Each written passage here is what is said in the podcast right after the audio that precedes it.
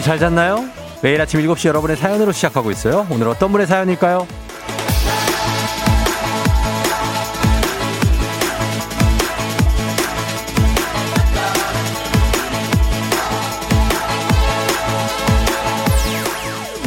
7377님. 우연히 벌써 8시 듣고 쫑디 매력에 푹 빠졌어요. 그래서 이렇게 7시부터 콩을 켜게 된 초보 청취자입니다. 초등 1학년 선생님인데 성대 결절 초기라 많이 힘들어요. 에너지를 주세요.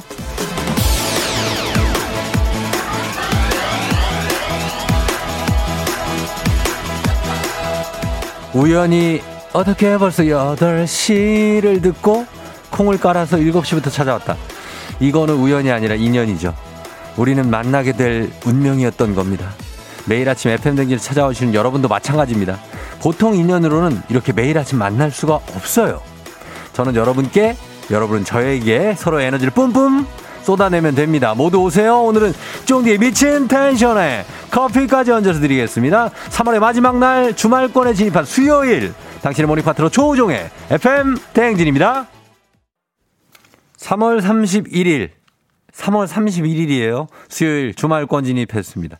KBS 쿨 FM 조우종의 FM 대행진 세븐틴의 아주 NICE로 오늘 시작했네요. 여러분 잘 잤나요? 음. 아, 오늘 3월의 마지막 날. 오늘 오프닝은 77, 7377님이 초등학교 1학년 선생님이신데, 아, 아침부터 굉장한 어떤 에너지 아이들을 상대할 준비를 하고 있어서, 아, 또 성대 결절도 오고 고생이 많으십니다. 저희 존경하고 오늘도 힘내시고 듣고 있으면 저희한테 연락을 주세요. 주식회사 홍진경에서 더 만두 보내드리도록 하겠습니다. 샵 8910으로 보내시면 되는 거 알죠? 단문 50원 장문 100원. 어, 1055님이 쫑디 서해바다 출근해서 찍어보네요. 오늘 날씨가 너무 좋네요 하셨습니다. 서해바다를 찍어서 보냈다고요? 어, 굉장하네요. 예. 어, 어딨지? 좀 이따 찾아볼게요. 그 다음에 김동림 씨는 수요일 주말권이라고 하니까 처음엔 뭐야 이거 했는데 이제는 진짜 그런 듯 신나요 하셨습니다. 오늘만 지나면 내일 목요일, 금요일. 어, 그럼 뭐, 네. 최대영 씨. 여친 소개로 쫑디 방송 듣기 시작했거든요. 크크크크크크크 오늘 여친 생일입니다. 축하 많이 해주세요. 미나야 사랑한다. 사랑한대 북구북구 하셨습니다. 어, 경상도인가?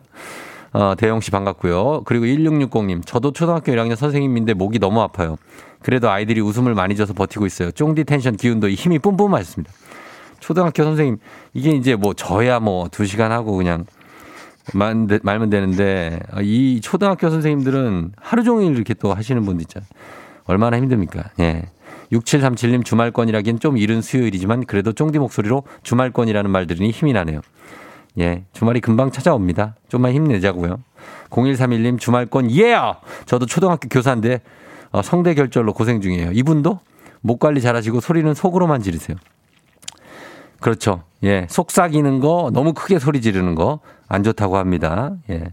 0226님, 저도 1담임. 오늘 초등학교 선생님들이 이렇게 많아, 진짜. 싫어요? 학급 외 업무도 많아요. 모든 1학년생들 특히 화이팅 하시고요. 어, 화이팅 하라네. 어, 그리고 1학년 너무나 귀엽다고 하셨습니다. 예, 1학년 귀엽고. 아, 효과음이 오늘 안 되네. 음. 자, 그렇다고 했습니다. 예, 다들 반갑고, 조명기 씨, 조명기, 조명기 씨 45번째 생일 축하합니다. 3884님, 아내분이 보내셨어요. 자, 이렇게 다들 오늘 생일 맞으신 분들도 축하드리면서 우리는 오늘 주말권이라고 생각하고 갑니다. 오늘 운세가 좀 궁금하다 하시는 분들 50원의 행복 코인 운세방 단돈 50원입니다. 뭔가 오늘 좀 답답하고 아, 오늘 어떻게 풀릴지 전혀 모르겠다. 긴장된다 하시는 분들 운세 말머리 담아서 보내주시면 되겠습니다. 예, 의에는 어, 여기 좀 작구나 소리가 볼륨을 올려야 되는구나. 어, 들려요? 예, 들리죠? 음. 아무튼 그렇고, 예. 그리고 초중고 퀴즈 애기야 풀자 퀴즈에 대한 부담은 내려놓고 가벼운 마음으로 신청해 주시면 됩니다. 단문 50원, 장문 100원에 문자, 샵 8910입니다. 보내주시면 돼요. 제가 지금 이거, 어, 커피 드리는 거, 이거 눌렀는데 여러분 크게 들려요? 아, 작게 들리나? 나 모르겠네. 아무튼, 어쨌거나, 저쨌거나. 자, 날씨 알아보도록 하겠습니다. 기상청 연결해 봅니다. 최영우 씨 전해주세요.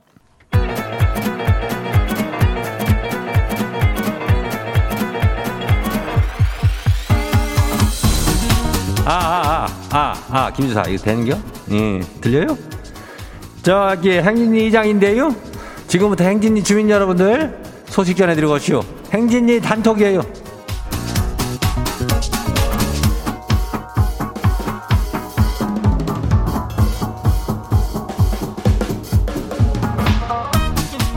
행진이 단톡 소식 다 들었쇼? 못 들었쇼?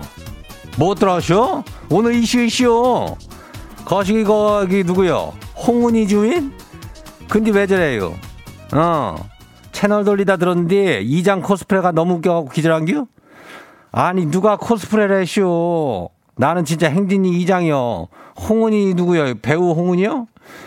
아무튼 뭐 행진이 단톡 일단은 어쨌거나 시작해요.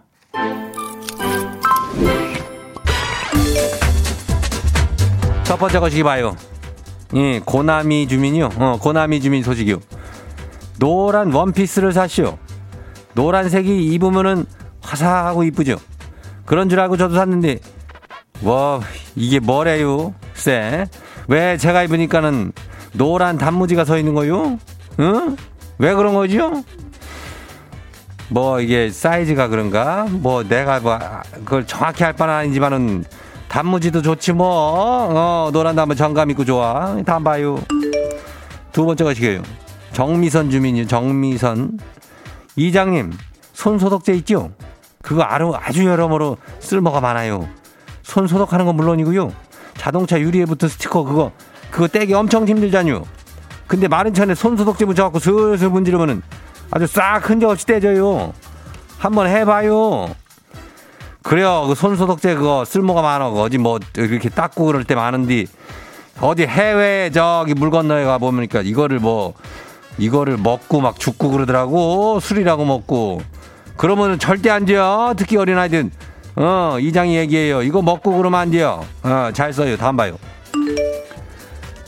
뭐요? 어, 강안이 주민. 그래요.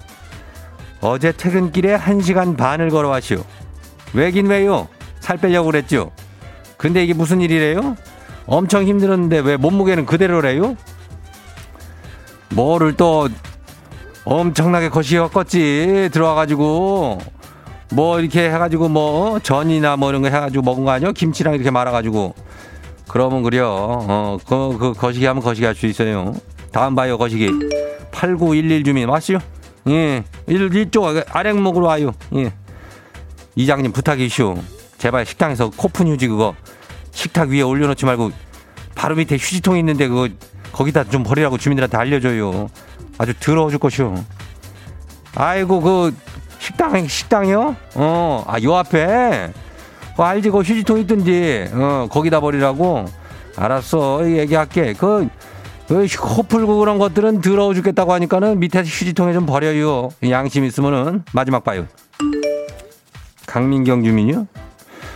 어제 목이 칼칼해서 삼겹살 구워 먹었슈. 삼겹살만 구운 건 아니요. 파김치도 같이 구워 먹었슈. 맛은 뭐 기가 막혔죠.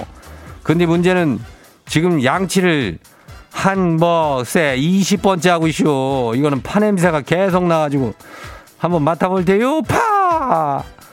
아이고 이게 주민 여기 회관에 파가 어디서 자라고 있나 했더니 저 양반이네 저 빨리 가서 또 양치 또 하고 와. 스물 한번더 해. 어, 강민경 주민 양치하. 예.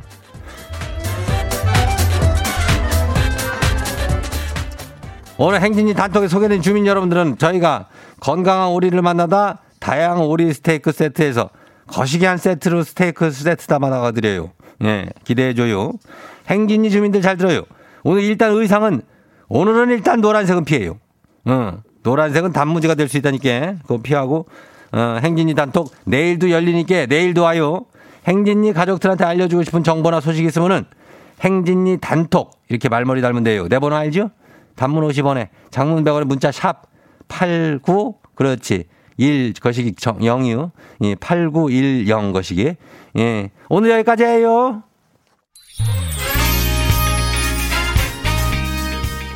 데이브 레이크의 꽃길만 걷게 해줄게. wow! 어디서 운세 좀 보셨군요.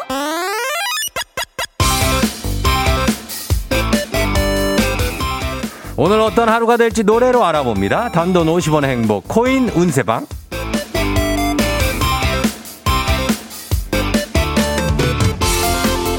여러분의 휴대폰 뒷번호를 노래방 책자에서 찾아서 노래 제목으로 그날의 운세와 기가 막히게 엮어서 알려드리는 복채는 단돈 50원 코인 운세방. 단문 50원 장문병원에 문자 샵 8910 운세 말머리만 달아서 보내주시면 됩니다. 자, 오늘 여러분의 노래 운세. 자, 볼까요? 5563님. 사춘기 딸의 짜증은 매 화산 터지, 터지는데 무섭네요. 예, 오늘은 어떨까요?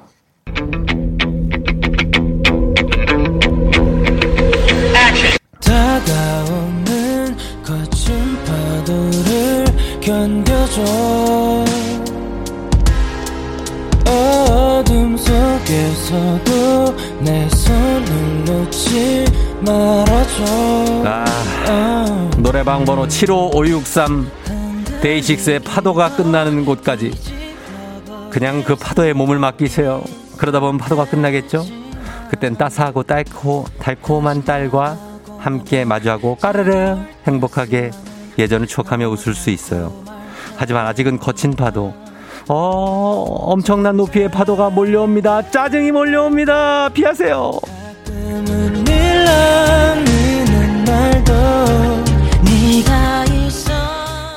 자, 다음 운세 노래방 노래 운세 주인공은 K8017님 들어오세요. 저 짝사랑 중인데요. 오늘은 그분에게 선톡을 받을 수 있을까요?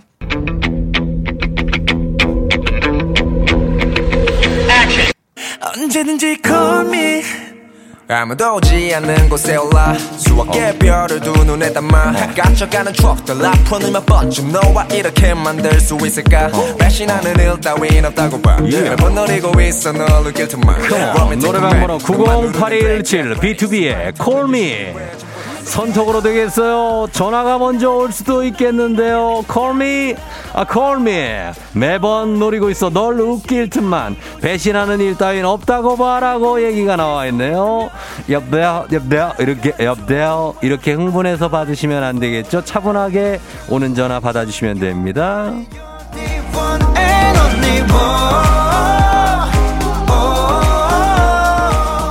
오늘의 마지막 노래 운세 2번입니다. 0120님 들어오세요. 아, 저 오랜만에 부장님하고 점심 약속이 있는데 오늘 점심 분위기가 어떨까요?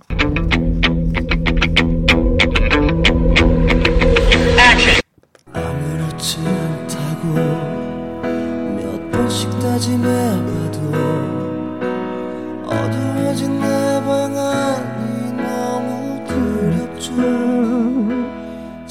노래방 번호 01280881 조장혁의 이별보다 아픈 하루입니다. 아, 지쳐 쓰러지도록 취해 전화를 붙잡고 오는 내 맘. 부장님은 아나요? 모르면 부탁 좀 드릴게요. 제발 점심만 먹어요. 우리 아무 말도 하지 말아요. 점심만 먹자고요.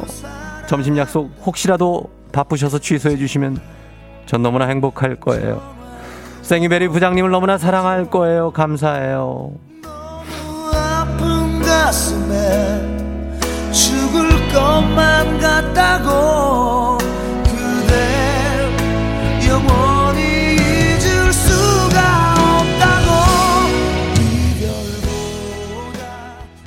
아쉽게도 벌써 약속된 시간이 다 되었네요. 꼭 잊지 말고 FM 대행진 코인 운세방을 다시 찾아주세요.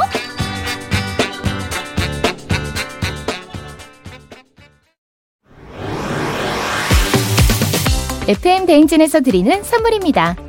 당신의 일상을 새롭게 신일전자에서 핸드블렌더 IT 전문기업 알리오 코리아에서 알리오 시계 무선 충전기 70년 전통 독일 명품 브랜드 스트라틱에서 여행용 캐리어 TV박스 전문업체 우노큐브에서 안드로이드 10 호메틱스 박스큐 주식회사 한독에서 쉽고 빠른 혈당 측정기 바로젠 건강한 단백질 오롯밀에서 오롯밀 시니어 단백질 쉐이크 프리미엄 스킨케어 바이리뮤에서 부활초 앰플. 일동 코스메틱 브랜드 퍼스트랩에서 미백 기능성 프로바이오틱 마스크팩. 행복한 간식 마술 떡볶이에서 온라인 상품권. 문서 서식 사이트 예스폼에서 문서 서식 이용권. 헤어기기 전문 브랜드 JMW에서 전문가용 헤어 드라이어. 대한민국 면도기 도르코에서 면도기 세트 medical skincare 브랜드 DMS에서 코르테 화장품 세트 갈배 사이다로 속 시원하게 음료 온 가족이 즐거운 웅진 플레이 도시에서 워터파크 and 온천 스파 이용권. 첼로 사진 예술원에서 가족 사진 촬영권. 천연 화장품 봉프레에서 모바일 상품 교환권. 한총물 전문 그룹 기프코, 기프코에서 텀블러 세트. 하루 72초 투자 헤어맥스에서 탈모 치료기기. 아름다운 비주얼 아비주에서 뷰티 상품권. 지근억 순간 지근억 비피더스에서 식후 유산균. 의사가 만든 베개 시가드 닥터필로에서 3중 구조 베개. 브랜드 컨텐츠 기업 유닉스 글로벌에서 아놀드 파마 우산. 한식의 새로운 품격 사옹원에서 제품 교환권. 자연과 과학의 만남 뷰인스에서 all-in-one facial cleanser. 건강한 기업 오트리 푸드빌리지에서 재미랩 젤리 스틱. 향기로 전하는 마음 코코도르에서 디퓨저. 쫀득하게 씹고 풀자 바카스맛 젤리 10맛. 유기농 생리대의 기준 오드리선에서 유기농 생리대. 후끈후끈 마사지 효과 박찬호 크림과 메디핑 세트를 드립니다. 오늘 그리고 7377님, 어, 이렇게 첫 사연으로 읽어주시다니 정말 감격입니다. 유유. 게다가 만두까지 보내주신다니 기운이 엄청나네요. 기분 좋게 시작할게요. 오늘 오프닝 출석 체크 성공입니다! 예! 그래요. 예, 고맙습니다. 자, 그리고 김은혜 씨 출산 축하드려요. 어, 오늘 새벽에 아기 낳았다고 하는데 축하드리면서 몸조리 잘 하시고요. 저희는 제2의 어제처럼 듣고 아기 아플자로 돌아올게요. 조우종을 울려라. 우리 모두 종을 울려라. 출근길 FM 대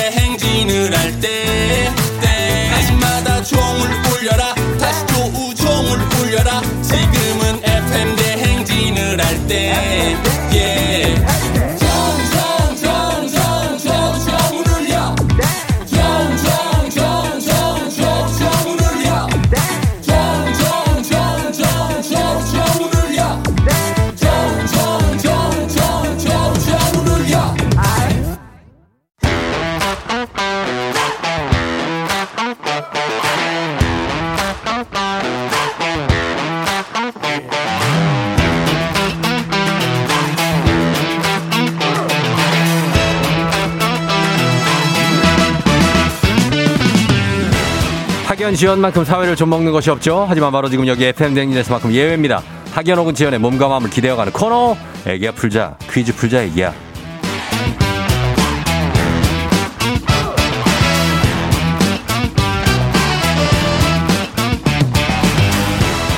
학연 지원의 숟가락 살짝 얹어보는 코너입니다. 애기야 풀자 동네 퀴즈. 올해도 정관장 화해락이 여성들에게 면역력을 선물합니다. 학교에 명예를 걸고 도전하는 참가자, 이 참가자와 같은 학교 혹은 같은 동네에서 학교를 나왔다면 바로 응원의 문자 보내주시면 됩니다. 학연 지원의 힘으로 은 문자 보내주신 분들께도 저희가 추첨을 통해서 선물 드려요. 자, 오늘은 과연 어떤 동네 스타가 탄생하게 될지. 오늘은 8311님 한번 걸어봅니다. 매일 들으면서 퀴즈 풀어보고 싶다고 생각했는데 일찍 출근한 김에 도전합니다. 전화 주세요.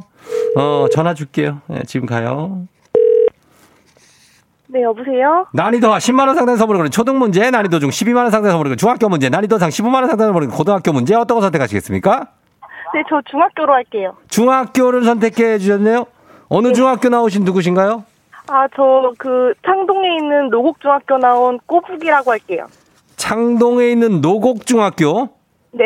나오신 꼬부기님. 네네. 어, 꼬부기님, 창동은 도봉구 창동인데.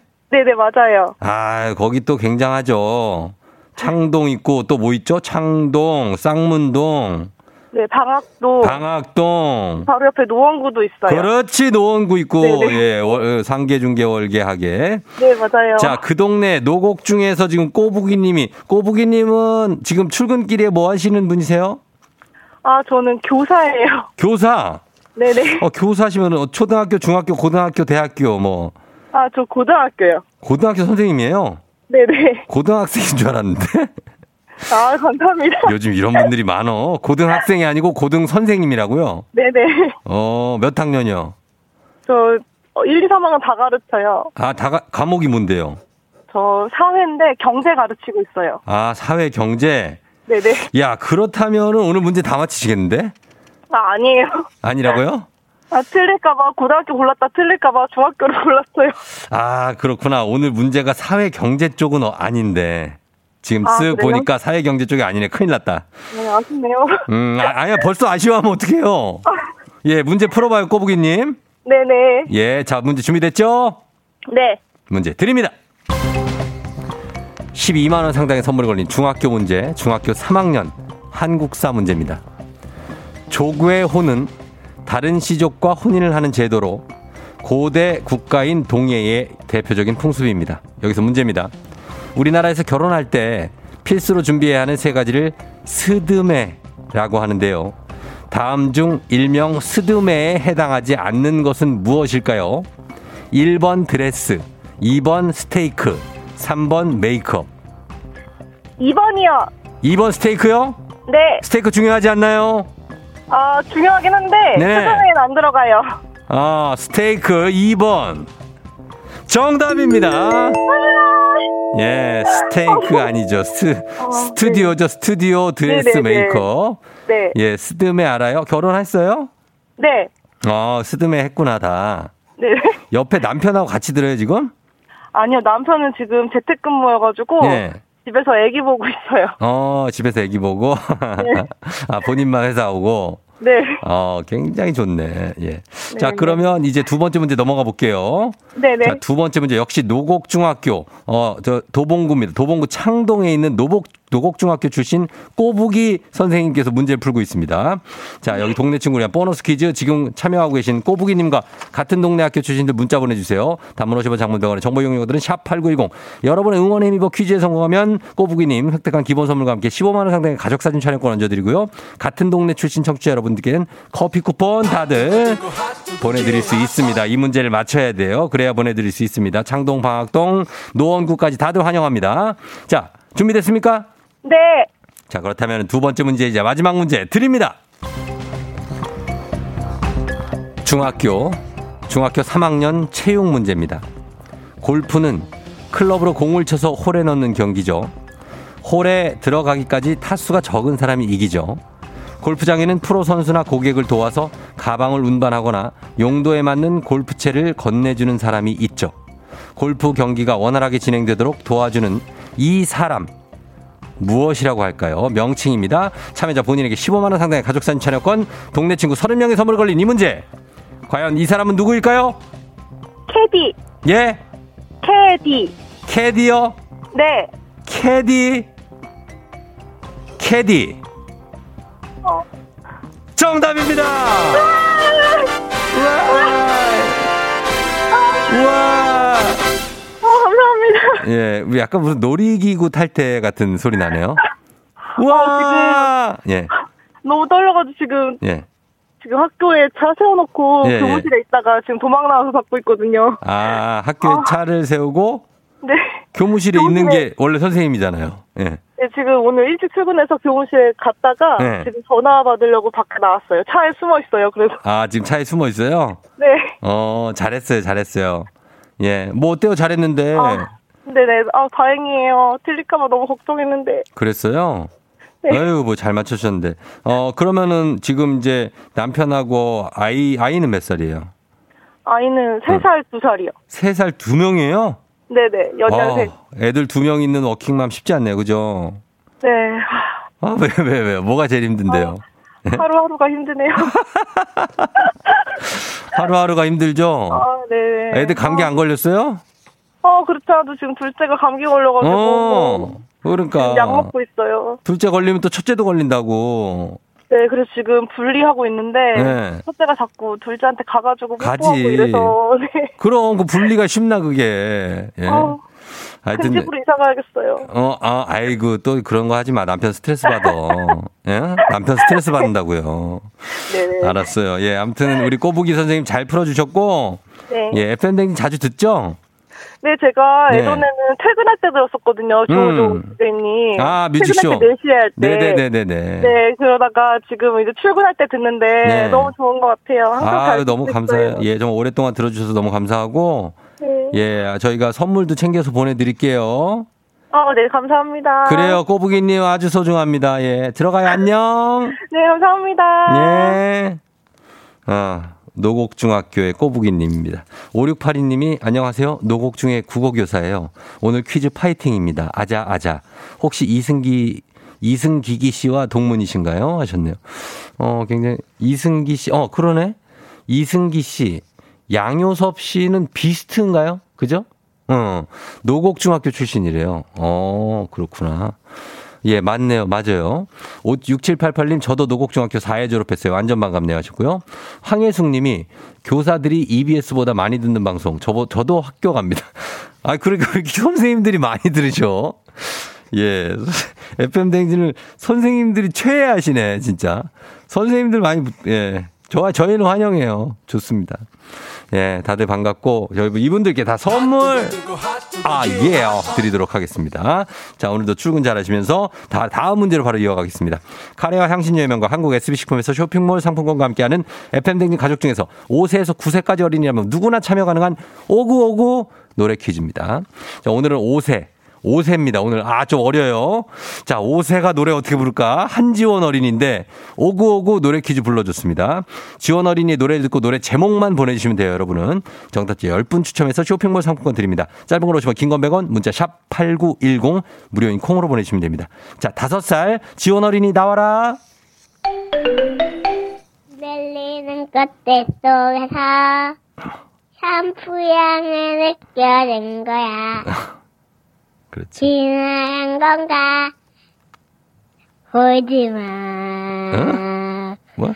지나이나 보이는 거야. 아니, 다 좋은데 이거 너무 긴 제목을 보여준 문제로 내줬는데. 예, 야, 이거. 알겠습니다. 자, 일단 우리 한지원 어린이 다섯 살인데, 어, 옹알이가 상당합니다. 옹알이가 상당하고, 어떻게 들어보면은 약간 할머님께서 부르시는 타령조도 약간 있어요. 어, 특이합니다. 잘 들어보세요. 잘 들어보세요. 다시 한번 들어보시죠. 들리는 꽃들 속에서 샴푸 향을 느껴낸 거야. 지나간 건가? 보지 마. 여기서. 지나이나 보이는 거야. 비나이다, 비나이다. 예, 이러는 것 같은데. 자, 여러분, 이, 이 문제, 예, 정답 좀 길어요. 보내주시면 됩니다. 짧은 걸 오시면 긴건 100원 문자 샵8910 콩은 무료입니다. 저희 음악 장범준의 노래방에서 듣고 다시 돌아올게요. 장범준의 노래방에서 듣고 왔습니다. 자, 오늘 오구오구 노래 퀴즈. 오늘은 5세 한지원 어린이가 불러준 이 노래. 자, 이제 정답 알아보도록 하겠습니다. 정답 발표합니다. 뭐죠? 들리는 꽃들 속에서 어이구, 느껴낸 거야. 잘한다. 그래. 지나간 건가? 보지 마. 음. 지나이나 보이는 거야. 흔들리는 꽃들 속에서 음, 샴푸 향이 느껴진 거야. 정답이었습니다. 아, 에코 안 주셨답니다. 예, 5622님, 흔들리는 꽃들 속에서 내 샴푸 향이 느껴진 거야. 오구오구 이 정도 부르면 다섯 살 천재 아닌가요? 이 정도 부르면 잘 부르는 거죠. 다섯 살인데. 예, 굉장히 잘했어요. 우리 한지원 양 너무 잘 불렀고, 어, 오늘 선물 받으신 분들 명단은 홈페이지 선곡표 게시판에 올려놓도록 하겠습니다. 오늘 오구오구 노래 불러준 한지원 친구 다시 한번 감사하고, 5세에서 9세까지 오구오구 노래 퀴즈의 주인공이 되고 싶은 어린이들, 카카오 플러스 친구, 조우종 FM댕진 친구 추가해주세요. 혹시 어린이가 하기 힘들면 부모님이 해주시면 되겠습니다. 자세한 참여 방법은 거기에서 참고하시면 돼요. 많이 참여해주세요. 너가 아침에 나올 때 다시 나를 봐주지 않을까 생각해 다시 또 play 혹시 내가 힘겨울 때 나에게로 걸어와 버튼을 눌러줄 수 있니 please play play radio and play play on it play play 조종의 FM 댕진 play play radio and play play on it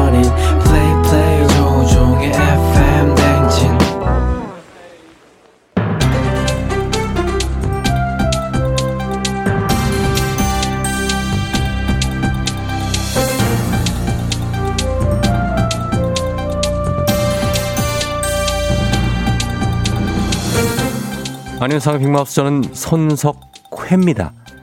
우리 일상의 고요함을 깨워주는 문자 알림 소리 띠링띠링 반가운 마음에 확인을 하지요. 누구에게 온 어떤 메시지이길 바라시는지요? 안녕이라오. 나 하얼빈에서 온 장첸이다. 난 확인 안 해도 누군지 딱 알겠지 않니? 예, 저도 감이 왔지요. 커피 한 잔 할래요?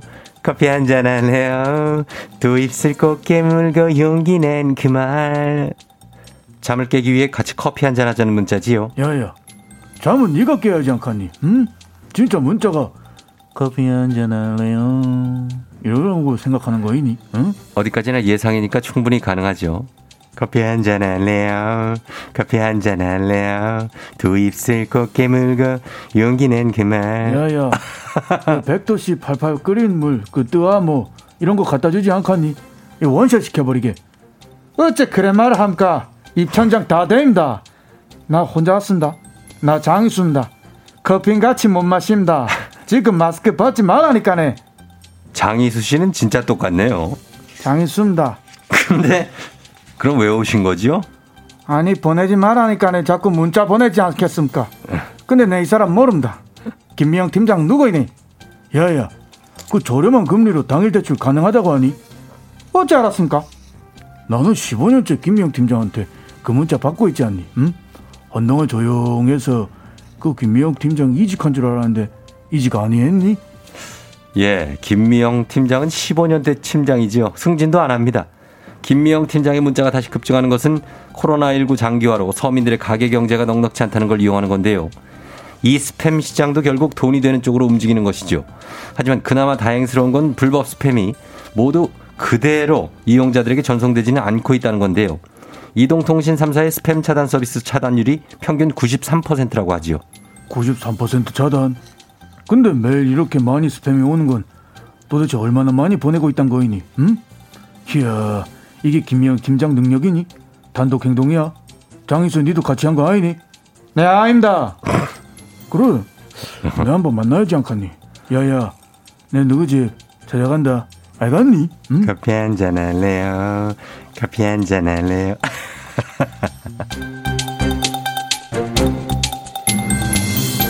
다음 소식입니다.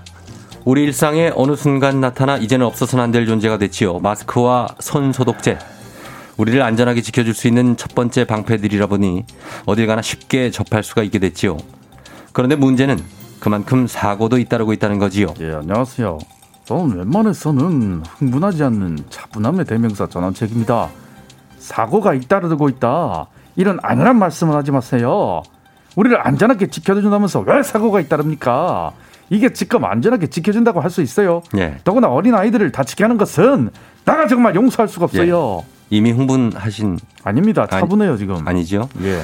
맞습니다. 지난해 6월 대구의 한 아파트 엘리베이터에서 다섯 살 아이가 내부에 비치된 손 소독제 뚜껑을 누르다 용기에서 뿜어져 나온 소독제가 눈에 튀어서 각막에 화상을 입는 안타까운 사고가 있었지요.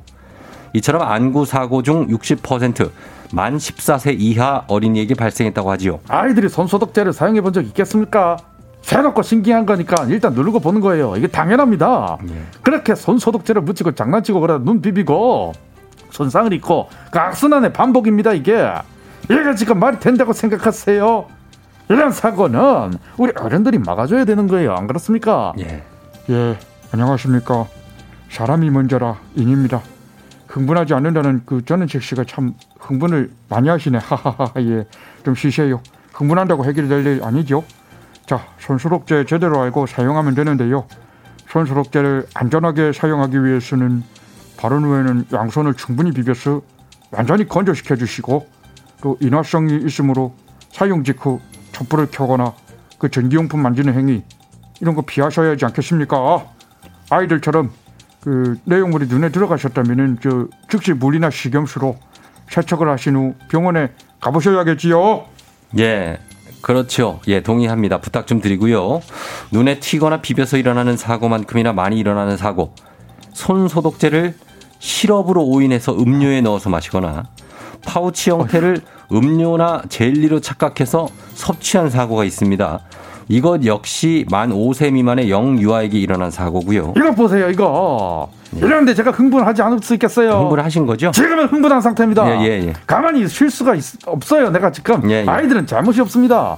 위험한 걸 알면 아이들 손이 닿지 않는 곳에 둬야지. 아무렇게나 툭툭 던져놓고 어 이거 만지지 마. 그 한마디로 이게 되겠어요. 손소독제 관련 사고 65%가 어디서 일어나는지 아십니까? 집이에요. 예. 주택. 맞습니다. 어, 어, 어, 손소독제 보관이 무척이나 중요하지요. 또 관리가 좀 되지 않을 것 같다. 하는 분도 많습니다. 그렇다면 아예 치워버리고 손을 그냥 집이니까 비누로 씻는 게 안전하지요. 또한 아이들의 호기심을 자극하는 디자인이나 용기의 제품 구입은 피하는 게 좋겠지요.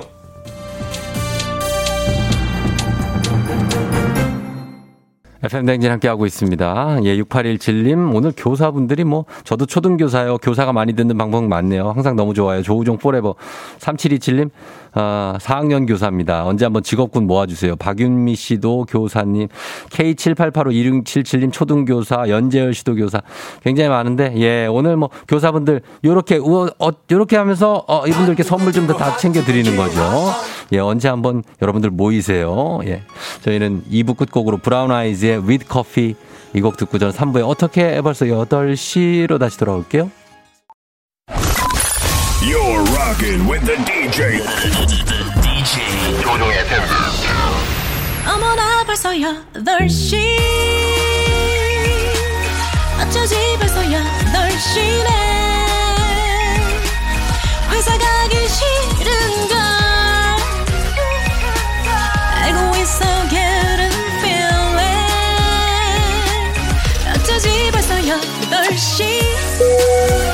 승경 여러분, FM댕진 기장 조우종입니다. 안전에 완전을 더하다 티웨이 항공과 함께하는 벌써 8시요. 오늘은 라스베이거스로 떠납니다. 즐거운 비행하시면서 지금 수요일 아침 상황 기장에게 바로바로바로바로바로 알려주시기 바랍니다. 단문 50원 장문병원의 정보 이용료들은 문자 샵 8910 콩은 무료입니다. 자 그럼 비행기 이륙합니다. 가볼까요? Let's get it! 입을 맞추며 아, 예! 문종국 씨. 쫑디 라디오 깔깔거리면서 듣다가 밥 먹다가 혀 깨물었어요. 유유 피나요. 조금밖에 안 났겠지? 아, 최대영 씨, 아, 또 마릴이 돌아오고 말았네요. 유유. 미수금 있는 사장님들, 제발 빨리 입금 부탁드려요. 유유. 저도 칼퇴해보고 싶네요. 얼른 받고 잘 퇴근하세요. Let's get it! 알고 있니? 아, 박준상 씨, 중1 작은 딸이 아침밥 입에놓고 핸드폰만 보고 있어요. 쫑디가 이름 좀 불러주세요. 예인아, 예인아, 밥 좀 먹어라. 컴온. 2976님, 드디어 미세먼지가 보통이 되었네요. 해도 나고 좋은, 해도 나고 좋은 수요일이에요. 어, 컴온.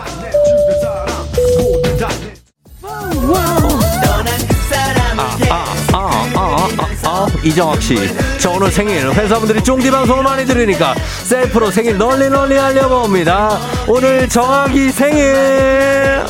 213님, 쫑디 라디오 다가 기름 넣는 걸, 아우, 아우, 깜빡했어요. 쫑디 기름 좀 들고 와주시면 안 돼요? 차가 설 것 같아요. 그렇다면 알겠습니다. 분위기 좋은 주유소에서 경유 한잔 할까요? Get it. 어, 어, 출발합니다. 9664님, 제 핸드폰 뒷번호랑 같은 번호판 차량을 봤어요. 오늘 운이 좋을 것 같아요. 좋을 겁니다. 박남희 씨.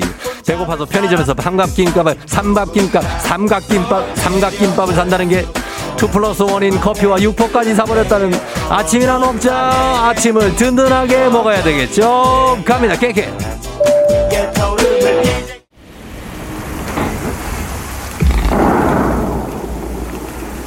FM 댕지 벌써 8시오. 라스베이거스의 벨라지오 호텔에 도착했습니다. 아, 분수쇼가 열리네요. 굉장합니다. 놀라지 마세요. 뭐, 소리에 놀라지 마세요. 폭탄 터지는 거 아니고 분수 터지는 소리입니다. 아, 그렇게 놀랄 거면 뒤로 좀 가세요. 예. 두 발짝. 뒤에서 멀리 봐야 더 멋진 광경을 볼 수 있는 라스베이거스입니다. 어, 어, 그, 어, 물 튄다고 그렇게 짜증내실 거면 뭐 더 멀리 가세요. 뒤로 더 가. 세 발짝. 예. 분수쇼물에 락스 성분이 들어있어서 물튄 부분은 옷 색깔이 좀 변할 수도 있습니다. 어쩔 수 없어요. 이미 튄 분들은 뒤돌아보십시오. 뒷면도 같이 변색시키면 그러면 아주 잘 맞습니다. 코로나 시대 여행을 떠나지 못하는 우리 FM 댕진 청취자들을 위한 여행지 ASMR 오늘 라스베이거스 떠나봤습니다. 내일도 원하는 곳으로 안전하게 모시도록 할게요. Thank you. 자 날씨 알아봅니다. 기상청 연결합니다. 최영우 씨 전해주세요. 조종의 FM 대행진.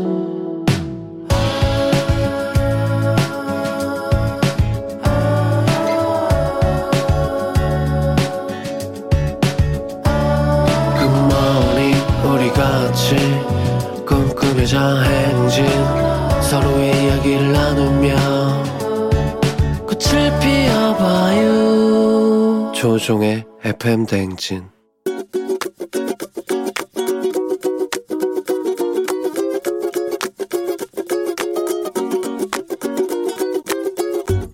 아무래도 저희 남편이죠. 네, 저희 남편이 아이들하고는 되게 잘 놀아주고 또 말도 잘 들어주고 하는데 제 얘기는 그렇게 귀담아 듣는 것 같지가 않아요. 어, 제가 얘기를 했는데 흘려듣고 다시 묻거나 전혀 들은 적이 없다는 것처럼 말할 때 화가 나더라고요.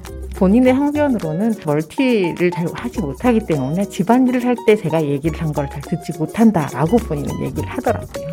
남편, 내가 저녁에 이제 하루 종일 있었던 일도 얘기하고 회사에서 있었던 일이나 친구들하고 있었던 일 얘기할 때 너무 영혼 없이 리액션 하거나 고개만 끄덕이지 말고 내 얘기 잘 들어주고 서로 마음 나누고 그렇게 마음 풀고 그런 시간을 종종 가졌으면 좋겠어. 늘 내가 전에 했던 얘기 다시 얘기하면 정말 처음 듣는 것처럼 그렇게 반응하면 좀 서운할 때가 있어. 영혼 있게 리액션 해주고 아들 친구들만 기억하지 말고 내 친구랑 내 얘기도 잘 좀 기억해주면 좋겠어. 백지영의 잊지 말아요. 같은 하늘 같은 곳 아닙니다. 다른 곳에 있는 남편에게 보내는 노래였다는 우리 이충원 PD의 얘기입니다. 너무 슬펐다고요? 아닙니다. 예, 잊지 말아주세요. 오늘 김은영님께서 남편에게 아이들과는 잘 놀아주고 잘 들어주는데 본인 얘기는 귀담아 듣지 않고 다시 묻고 영혼 없는 리액션 하고 어, 이럴 때만 안 돼. 그럴 때마다 좀 서운하다라는 부탁의 잔소리를 전해주셨습니다. 아, 맞아요. 예, 박연수 씨가 제 아내가 인터뷰한 줄 알았네요. 허이, 미안해라. 2879님, 우리 남편은 여보라고 불러도, 어, 알았어, 알았어. 라고 하는데 뭘 알았다는 걸까요? 2324님, 크크크, 선곡, 뭐선 일이고, 우리 이제 헤어지네요. 해서 아침 도시락 먹던 임산부 빵 터집니다. 웃음 태교 감사하다고 하셨고요. 1617님, 원래 남편하고는 영혼을 나누는 게 아닙니다. 영혼 나누면 안 돼요. 아, 그래요? 소울메이트 안 됩니까? K79994925님, 남편은 제일 말 안 듣는 큰아들이다라고 생각해야 됩니다. 아, 이게, 나는 이거 동감하지 않는데. 남편은 남편인데, 이 큰아들 같은 남편이 이제, 이제 많이 없는데, 저는 이게 반대거든요. 아, 어떻게, 우리 와이프가 내 얘기 이렇게 안 들어줘. 항상 들으면 기억을 못 해요. 내가 분명히 얘기했다 그러면, 어, 언제 얘기했지? 이러고. 그리고 제가 이제 애랑 놀다가도 와이프가 또 갑자기 나직하게 말을 걸면 거기까지 대답을 다 합니다, 저는. 저는 말, 멀티가 다 돼요. 예, 거기 얘기하다가 또 애가 얘기하면 또 얘기하고. 두 개의 뇌가 있어요. 그래서 하나는 아, 와이프 뇌, 하나는 애 뇌. 예, 그렇게 있습니다. 아, 와이프 친구들 이름도 전 다 알아요. 예, 김태은, 황범님, 이정민, 신민기, 백하나, 뭐, 예, 이런 친구들. 이런 거 조금씩 남편들 알고 있어야 됩니다. 예. 애 친구들 이름은 잘 모릅니다. 아무튼간 예, 잘 좀 챙겨 주시고 김은영 씨 남편이 다시 한번 예, 본인 얘기를 귀담아 듣게 될 거예요. 걱정하지 마시고 가족들 행복하시기 바랍니다. 저희는 오늘 매일 아침 FM 댕진 가족들의 생생 목소리를 담아주는 유고원 리포터께도 감사를 전하면서 별 어, 범블리 모닝 뉴스로 다시 돌아올게요.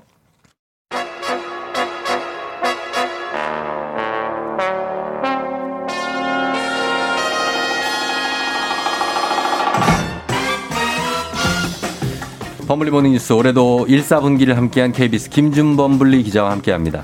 벌써 이제 내일 4월이네요. 예, 김준범 블리 네. 기자. 예. 김준범 블리 기자도 어때요? 그 아내 말하는 거 버- 멀티 돼요? 애랑 놀다가 아내 말하는 것도 다 듣고. 남자는 멀티가 잘 안 되게 설계돼 있지 않나요? 아니 그렇게 스타를 열심히 하던 사람이 멀티를 몇 개를 치던 사람 아니에요. 그 게임할 때 항상 이제 그 당시에 넥서스를 막 8개씩 짓던 사람이 왜 멀티를 못 칩니까? 그 게임할 때 남자들이 제일 짜증내는 게 전화 오는 겁니다. 게임과 전화를 동시에 할 수 없기 때문에. 아, 정말로요? 배럭 짓느라고? 남자들은 멀티가 원래 잘 안 되게. 근데 나는 멀티 네. 되는데 이렇게 나는 아, 그래요? 애랑 놀다가도 네. 와이프 목소리가 들려요. 네. 그럼 훈련이 된 거죠. 훈련. 아, 후, 훈련이 아, 되신 잘 거죠. 훈련된 개인가 네. 나는. 생존을 위해서 훈련이 되신 거죠. 아, 그런가? 몰라. 하여튼 뭐 저도 되는 게 신기하긴 한데. 네. 알겠습니다. 예. 김준범 블리 기자는 멀티가 되진 않지만 집중력이 강합니다. 예. 네, 네. 그렇죠? 예, 네. 맞습니다. 와이프한테도 때로 집중합니다. 아, 엄청나게 집중하죠. 어, 굉장한 분이에요. 예. 자, 오늘은 오늘도 부동산 관련 뉴스로 시작하게 되는데 예. 서울의 공공재개발 2차 후보지가 어제죠? 16군데가 발표됐죠? 예.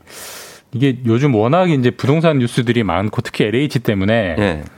벌써 까마득하게 느껴지실 텐데 음. 불과 지난달 4일, 2월 4일에 예. 정부가 이런 대책을 발표한 적이 있습니다. 어떤 대책이죠? 어, 시장이 깜짝 놀랄 만큼의 공급량 83만 호를 저기 시장에 아파트를 짓겠다라고 대책을 발표했던 적이 있어요. 예, 예. 그걸 이사 대책이라고 했는데 그 큰 공급량의 핵심 축 중에 하나가 이제 공공재개발이고 그렇죠. 예, 예. 공공재개발 후보지를 어제 16곳을 이제 발표했고요. 음. 모두 다 서울 시내, 서울시 안에 있는 곳이고 예. 이 16곳이 순조롭게 공공재개발이 된다고 가정하면 예. 2만 채의 새로운 아파트가 공급되는 그런 정도의 사업 규모입니다. 그렇죠. 그렇죠. 그래서 어제 발표된 게 2차 후보지고 1차 후보지도 발표가 되지 않았습니까? 예, 어제 2차 후보지가 16곳, 예. 그리고 1차 후보지는 1월에 맞아요. 두달 전에 8곳이 발표가 돼서 네. 지금까지 후보지만 총 24곳 공공 재개발 굉장히 많게 서울 안에 지금 지정이 돼 있습니다. 예. 어, 지금 뭐 재개발 서울이나 수도권의 아파트 공급이 워낙 이제 관심사니까 후보지 자체가 늘어난 건 좋은데 사업 진행 경과는 어떻습니까? 잘 되고 있습니까?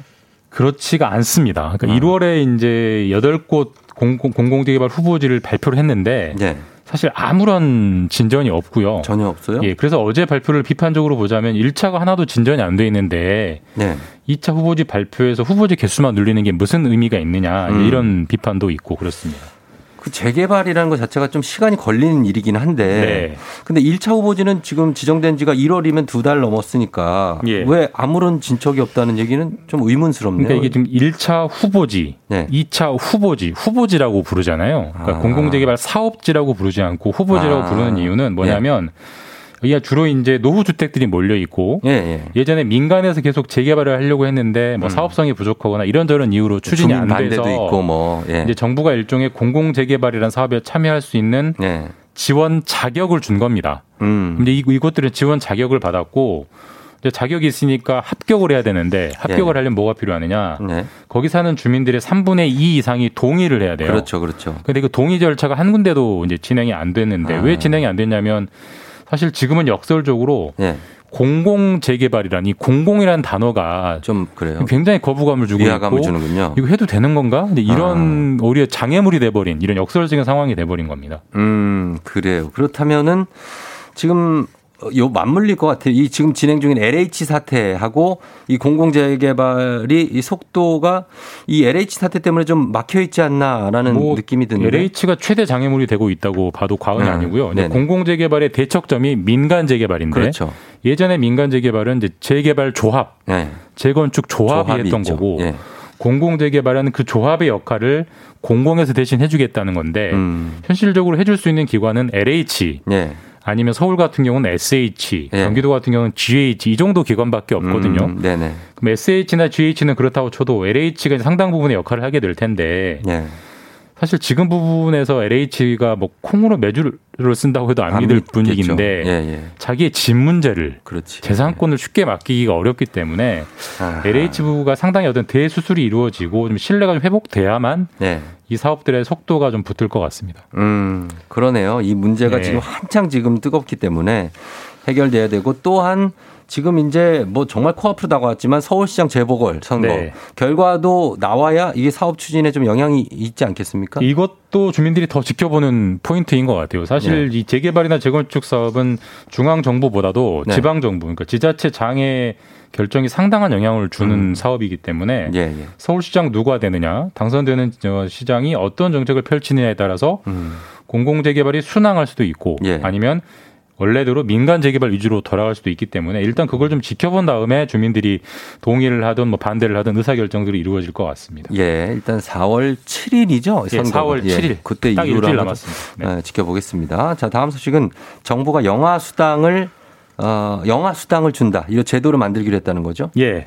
어, 저도 지금 받고 있는데 네. 그 어린아이들 키우면 아동 수당이 있고요. 예, 예. 양육 수당이라는 게 있어요. 예. 하나 더 생기는 겁니다. 음. 영아 수당이라는 게 내년부터 생기는 거고. 어린 아이들이죠. 영아는 만 0세부터 만 1세, 그러니까 돌 되기 전에 음. 태어난 아이들에게 아이 한 명당 일정한 수당을 주겠다는 거고 예. 내년부터 시작되고요. 음. 금액이 정확히 정해지진 않았지만 아이 한 명당 적게는 30만 원, 음. 많게는 50만 원 정도를 주겠다라는 게 정부가 잡아놓은 계획입니다. 이거 역시 그 지금 0점대로 떨어진 심각한 저출산. 예. 조금이나마 좀 회복해 보자는 게 목적이겠죠. 뭐 당연히 그 목적이고 사실 뭐 작년에 역대 최저 최악의 출생률을 기록했는데 예, 예.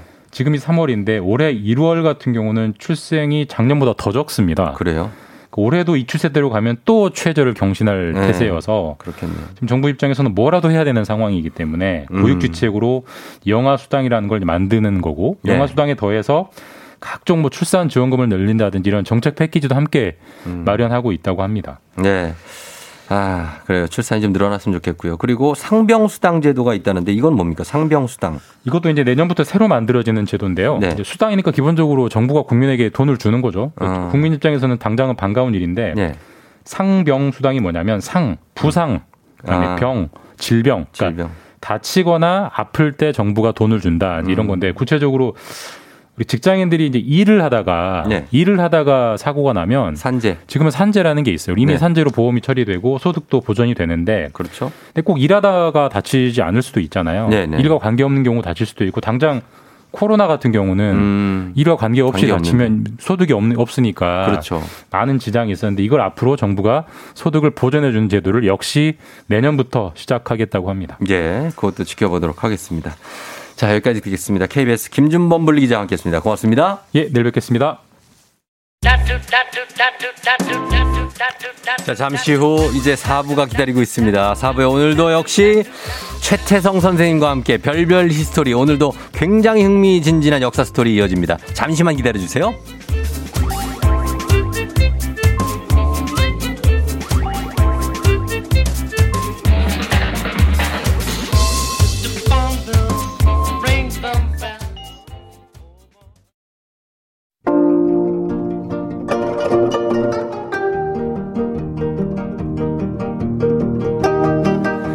History를 모르거든 역사에 대해 논하지 말라. 재미있는 역사 이야기 별별 히스토리.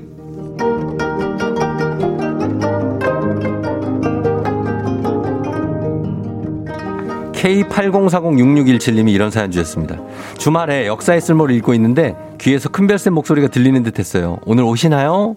그럼요, 오셨죠? 음성 지원 가능한 큰별 최태성 선생님입니다. 안녕하세요. 네, 안녕하세요. 수요일엔 별별 스토리 큰별 최태성입니다. 예, 네. 우리 최쌤 정말 다양한 분야의 제자를 두셨고, 그렇죠. 어 사실 저희 저랑 친한 그 어, 강성철 캐스터, 야구 캐스터도, 어, 네네네네. 예, 선생님 제자잖아요. 어, 제 직속 제자입니다. 예, 저는 네. 저제 결혼식 사회를 네. 받았었거든요. 아, 진짜요? 예, 강성철. 진짜 성실한 친구인데. 강성실이죠, 완전히. 맞습니다. 그리고 제자 핫한 제자가 한 분이 또 있는데 바로 요즘 엄청난 역주행의 아이콘 브레이브걸스의 유정 씨가 꼬북자. 예. 네. 꼬북자가 부- 선생님한테 배운 거잖아요. 그러니까 예, 요즘 이제 그 좀 잘 안 나가는 시점이었을 때 네. 이제 취업 준비하려고 아. 한국사를 준비하실 때 네. 예, 제 랜선 제자님이 되셔 가지고 열심히 공부하셨는데 예. 지금 다시 예. 슝 하늘 위로 뜨셔가지고 그러니까 한국사 공부할 시간은 없으시겠네요. 한국사. 아, 야, 아, 그리고 많은 분들이 예. 그리고 여기 진짜 오, 조우종님 팬도 있어요. 아, 뭐예요? 애청자님이 여기 어. 선물. 어. 예, 김미용님께서 애청자. 어, 네. 김미용. 예, 전달해달라고. 그 재밌는 사연 있더라고요. 어, 잠깐만 있어봐. 조우종님께 추- 추신 작년 발리 항공권을 경품으로 받았으나 코로나19로 인해 반납한 애청자 드림 김미홍 부장님. 아 진짜요? 예, 세종 어떡해. 확장재단에. 발리, 발리. 아 이- 이런 일이 있었어요?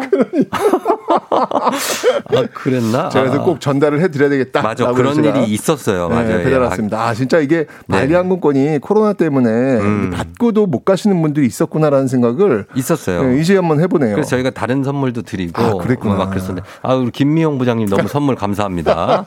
예, 어이구 예 이런 것도 주시고 자, 그럼 오늘 이제 예. 퀴즈로 한번 출발해 볼까요? 그럴까요? 한번 퀴즈 한번 내주시죠. 자, 가보겠습니다. 예. 자, 설날 먹는 전통 음식은 무엇일까요? 어렵지 않죠? 음. 자, 보기 나갑니다. 1번 떡국, 2번 송편, 3번 화전, 4번 인절미. 인절미 아닌가요? 어, 왜 이래? 아 아닌가? 어.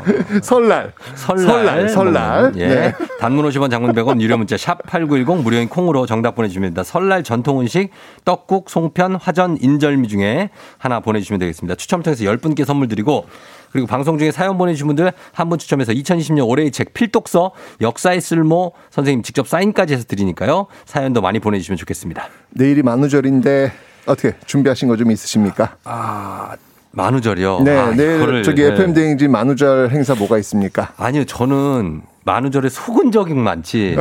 이거 뭘 해갖고 속인 적이 옛날 고등학교 때 빼고는 없어요. 그래요? 뭐 네. 고등학교 때 어떻게 해보셨어요? 아유, 고등학교 때는 많이 선생님한테 밀가루 네. 많이 먹였죠. 아, 아 저도 이제 들어오실 때. 예, 학교 있을 때 예, 예. 학생들이 주로 하는 장난이 좀 이렇게 뭔가 좀 고전적이에요. 네. 맞아요. 이거 뭐 아무리 뭐 MZ 세대 뭐 신세대라고 해도 네. 하는 건 옛날하고 비슷하더라고. 그거는 왜냐면 재밌는 거는 예나 지금이나 똑같아요. 그러니까 주로 이게 장난이 반을 바꾸어서 아, 책상 다 돌려놓고. 앉아 있는 건데 네. 진짜 귀여워요. 근데 사실 저는 매년 비슷해. 음. 그 패턴이 매년 비슷하게 읽고 있는데 예. 근데 이제 그 친구들은 처음이란 말이에요. 그러니까 재밌어. 들어가 보면 학생들 눈빛이 막 반짝반짝반짝해요. 어. 드디어 선생님이 속아 넘어가느냐 마느냐 그 설렘을 담고 있는 예. 눈빛이 보이는데 음. 가끔은 제가 이제 네. 아, 속아 넘어가는 척 척도 좀 하는데 아, 속는 척도. 네, 아무튼 그렇게 해서 만우절 아침을 시작했던 기억이 납니다. 예, 예. 그런데 예. 만우절이 어디서 온지 혹시 아세요? 글쎄요, 만우절이 외국엔 없는 데도 많더라고요. 그쵸. 이 네. 만우절의 기원은 사실 다양해요. 네. 다양한데 그 중에서 하나를 제가 네. 소개시켜 드리도록 하겠습니다. 어, 이 만우절 기원은 유럽에서 출발해었다라는 어떤 그 이야기가 있어요. 음. 유럽. 예. 자, 유럽을 한번 좀 떠올려 보면서 얘기를 한번 해볼 텐데 네. 지금은 새해 시작이 몇 월 며칠이죠? 1월 1일이 1월 1일이잖아요. 예. 근데 이제 당신은 이제 농업사회다 보니까 어. 농사를 시작하는 시점, 어. 그러니까 농사를 시작하는 그 시점이 새해의 시작으로 생각을 한 거죠. 어. 그 시점이 대략 춘분, 춘분. 춘분식인데 네. 요즘이에요, 요즘. 그렇죠. 네. 3월 25일 정도로 어. 사람들이 이제 생각을 하고 있을 때. 그러니까 네. 3월 25일 춘분이면 아, 이제부터 설 연휴가 시작되는 겁니다. 음. 그러니까 지금은 어떻게 보면 오늘은 설 연휴 기간인 거예요. 어. 그러니까 요 3월 25일부터 한 일주일 정도 보내고 네. 마지막 날 4월 1일이 되면, 되면. 서로에게 선물을 교환하면서 어. 자, 우리 이제 새해 정말 열심히 농사 지으면서 아. 출발해 보자. 네. 라고 하는데도 출발했다는 얘기죠. 근데 아. 이렇게 3월 25일, 4월 1일 네. 선물 교환, 오 예, 출발 이렇게 됐는데 예. 변수가 생겼어요. 뭐요? 당시 그 프랑스 왕이었던 음. 샤를 9세가 달력을 바꿔요.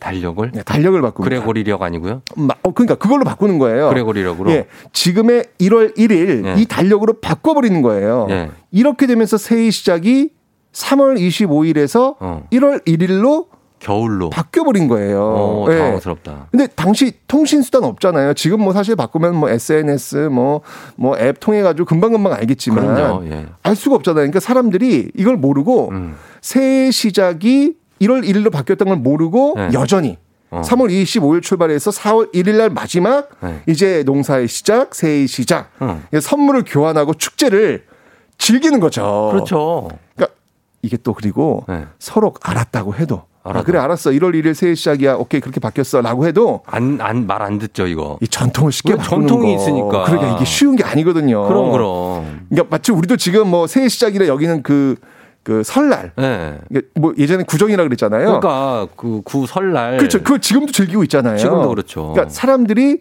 이제 이 모습을 본 거야. 어?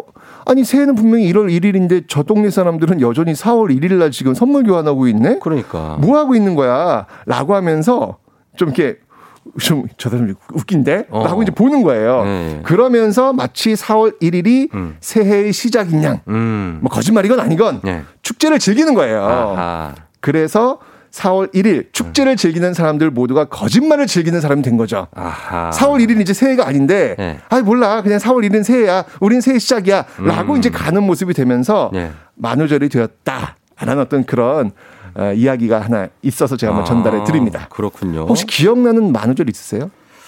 기억나는 줄 여러분들도 비슷할 텐데 저 얼마 전에 저희가 뮤직 업로드라는 코너에서 소개해 드렸는데 음. 뮤직 업로드? 음. 정말 거짓말처럼 영화같이 세상을 떠난 배우 장국영. 오! 나그 4월. 얘기하려고 그랬는데. 저 너무 깜짝 놀랐거든요. 근데 벌써 그게 어. 2003년이니까 대박. 너무 생각보다 너무 오래돼서 깜짝 놀랐어요. 맞아요. 그러니까 사실 저는 그러니까 4월 1일이면 저 이제 학교에 있다 보니까 네. 살짝 긴장을 해요 그날은요. 그치. 왜냐하면 예, 너무 뭐- 당하면 안 되니까 어, 예. 웬만큼 당해야지 이게 너무 당하면 정신을 못 차려 수습을 안 되니까 예, 제가 예. 바짝 4월 1일 출근할 때는 아주 바짝 긴장을 학교를 어, 가는데 예. 이때 어 장국영이 사망했다고 음. 이야기를 하는 거예요. 예. 긴장 쫙 하고 있었거든요. 그러니까 이걸 어떻게 믿을 수가 있어요. 그딱 얘기를 듣을 때, 아, 이거 너무 단수가 낮다. 어. 이걸 누가 속아? 이거는 아니지. 그치. 라고 했는데, 그게 진짜였어요. 그게 진짜였어요. 그래서 깜짝 놀랐어요, 진짜. 어, 저는 그래서 제 삶에서는 그 장국영 사망 소식이 예. 가장 기억이 남는 만우절이 아닌가라는 네. 그런 생각이 드는데. 저도 그랬어요, 저도. 그죠? 네. 근데 네. 우리 선조들도 만우절이 있었다는 거 혹시 아세요? 아이, 그건 모르겠네. 없었을 것 같은데. 뭐 제가 지금 얘기했듯이 네. 만우절을 기원하면 유럽 쪽에서 네. 새해 시작, 농사의 시작 이런 데서 이제 착각해서 오는 그런 축제 네. 이렇게 이제 전달이 되고 있었는데 우리 선조들한테 이 만우절은요 꽤 낭만적이에요. 왜요? 낭만적이에요. 어떤- 힌트를 드린다면 네. 과연 우리 선조들에게 에, 만우절은 언제였을까? 음. 힌트를 좀 제가 드리겠습니다. 힌트는요. 예. 겨울입니다. 겨울이요? 네, 겨울입니다. 아, 지금처럼 4월 1일이 아니고. 네, 겨울입니다. 우리 선조들한테 만우절은 겨울이었습니다. 겨울이었다. 힌트가 힌트. 겨울입니다. 힌트가 겨울이요? 네, 겨울입니다. 아, 만우절. 낭만적입니다. 막- 겨울인데 네. 낭만적입니다. 첫눈 오는 날? oh my god. 맞아요? 정답. 야. 야, 나 맞췄다. 와, 아, 대박. 낭만적이라고 그래갖고. 오, 맞아요. 네. 선조들에게요. 만우절은요. 바로 첫눈 오시는 날입니다. 어. 멋있지 왜- 않아요? 아, 왜냐 아침에 일어나 보면 거짓말처럼 눈이 하얗게 쌓여 있을 때 가끔 그런 생각 들어요. 그러니까 네. 첫눈 내리면 뭐 하세요? 예? 첫눈이 내리면 뭐 하세요? 첫눈 내리면 이제 네. 또 데이, 데이트. 데이트를 해요? 예? 왜요? 지금 결혼하셨잖아요. 아, 이거 아내랑 데이트 하는 아, 야, 깜짝 놀랐어요. 지금. 아내랑 데이트 안 해요? 선생님? 선생님, 아내랑 데이트를 안 하시는 거냐고요? 아, 그렇군요. 그럼, 아니, 진짜 이 선생님 진짜 어, 결혼하시잖아요. 아, 당연히 했죠. 근데 했는데, 그럼 데이트 못 하냐고요? 그러네, 그러네. 아, 요거 좀 그러니까. 이게 네. 첫눈이 내리면 그 네. 연인들끼리 그 서로 안부를 묻고 또 데이트도 하잖아요. 예. 근데 우리 선조들한테는요, 그 약간의 거짓말이 허용되는 정도의 그 기쁨을 느끼는 시간이었습니다. 얼굴하고 옷하고 색깔이 비슷해졌어요. 어, 이거 빨개졌어. 네, 그래서. 자, 왜 그러냐면 네네. 겨울에 눈이 적당히 잘 오면 음. 겨울 보리 농사가 잘 되거든요. 아, 그래요. 그러니까 겨울 보리 농사를 잘 지을 수 있는 조건이 하늘에서 내려오는 거예요. 음. 눈이 내리는 거죠. 예. 그러니까 농사를 주업으로 하시는 우리 선조들한테 너무 좋은 거야. 어. 신나는 거야. 어. 그러니까 이때는 모두가 넉넉해지면서 어. 약간의 약간의. 약간의 거짓말이 허용이 되었던 겁니다. 그래서 궁궐에서도요. 네. 첫눈이 오면 어. 신년 하리식처럼 예. 신설하례 아. 예, 첫눈이 오는 날 우리가 지키는 어떤 뭐 이렇게 신설. 인사, 예, 네. 신설 할애를 행할 전도 딱 하는데 음. 아, 이 내일 만우절에는요. 예. 코로나19 바이러스가 하늘로 증발해 사라졌습니다. 음. 라고 하는 속보를 그냥 거짓말이 아니라 진짜로 그쵸. 한번 좀 기대를 한번 해보았으면 좋겠는데 예, 그건 진짜 그렇게 될 거예요. 그러니까 이 시대의 정신을 담은 거짓말은 음. 바로 진실이 될 수도 있다라는 그런 희망을 안고 한번 내일을 맞이해 보겠습니다. 그러니까요. 그러니까 거짓말처럼 실제로 코로나19가 종식됐다. 뭐 이런 얘기로 마무리. 그런 희망을 품는 거죠. 그럼요. 네. 그럼 그렇게 생각했습니다. 저희는 그러면은 음악 듣고 와서 퀴즈 정답 발표하도록 하겠습니다. 선생님 퀴즈 한번 더 알려주시죠. 네. 설날 먹는 전통 음식은 무엇일까요? 1번 떡국, 2번 송편, 3번 화전, 4번 인절미. 자, 요겁니다. 단문 50원 장문 100원 유료 문자 샵 8910 무료인 콩으로 정답 보내주시면 돼요. 추첨을 통해서 10분께 선물 드립니다. 저희는 god의 음악 듣고 올게요. 거짓말. God 거짓말 듣고 왔습니다. 예. 선생님도 이 노래를 처음에 뭐죠 했는데 다 잘하시는 아, 노래죠? 얘기는 모를 리가 없죠. 어. 너무 너무 많이 들었던 노래입니다. 한 20년 전 노래죠, 이게? 그렇죠. 그죠? 예. 네. 아, 참 좋은 노래였습니다. 아, 그때 생각나는 무슨 어떤 그런 어떤 사랑. 아, 아, 그런 거 없어요. 저. 무슨 뭐 없어요. 어, 없어, 없어요? 예, 알겠습니다. 어, 선물 주신 김미용 씨가 김미용 접니다. 조우종님 파이팅. 예, 문자 보내주셨어요. 너무 진짜 감사합니다. 애청자신가 보다. 애청자네, 애청자. 와, 대박. 들으셨, 들으셨어. 그러니까. 예, 와. 예, 감사하고. 그리고, 어, 이제는, 저, 여러- 아까 내신 퀴즈 정답을 이제 확인하도록 하겠습니다. 네, 자, 오늘, 오늘 퀴즈 정답. 정답은요? 예. 설날 1번 떡국입니다. 떡국이죠? 그렇죠. 예, 떡국이죠. 떡국. 아, 갑자기 또 떡국 먹고, 싶다. 싶네. 네. 아. 떡라면 먹- 먹고 싶다. 떡라면? 라면에다가 이렇게 떡 넣은 거. 그럼요. 너무 맛있잖아요. 아, 맛있죠. 예. 자, 오늘 저 선곡표에서 친필 서명책을 포함해서 선물 받으실 분들 저희 명단 올려놓겠습니다. 확인해 주시고요. 3325님이 정답 1번. 기차 시간 5분 남아서 서둘러야 하는데도 정답 보냅니다. 소고기 듬뿍 넣은 떡국 먹고 싶어요. 하셨습니다. 아, 따끈하게 먹으면 좋죠. 자, 명단 여러분 확인해 주세요. 서- 선곡표에도 올려놓겠습니다. 저희는 다음 주에 만날게요. 재성 선생님. 내일 만우절 웃어봅시다. FM 댕진 마치면서 마지막 곡은 어, 자이언티 다디우 피처링의 토이의 인생은 아름다워 띄워드립니다. 자, 여러분 다음 주 수요일에는 최태성 선생님이 자전거로 오늘 출근을 하신다는 예고를 하고 갔습니다. 생중계를 저희가 해드리도록 하겠습니다. 기대해 주시면서 오늘도 골든벨 울린 하루 되시길 바랄게요.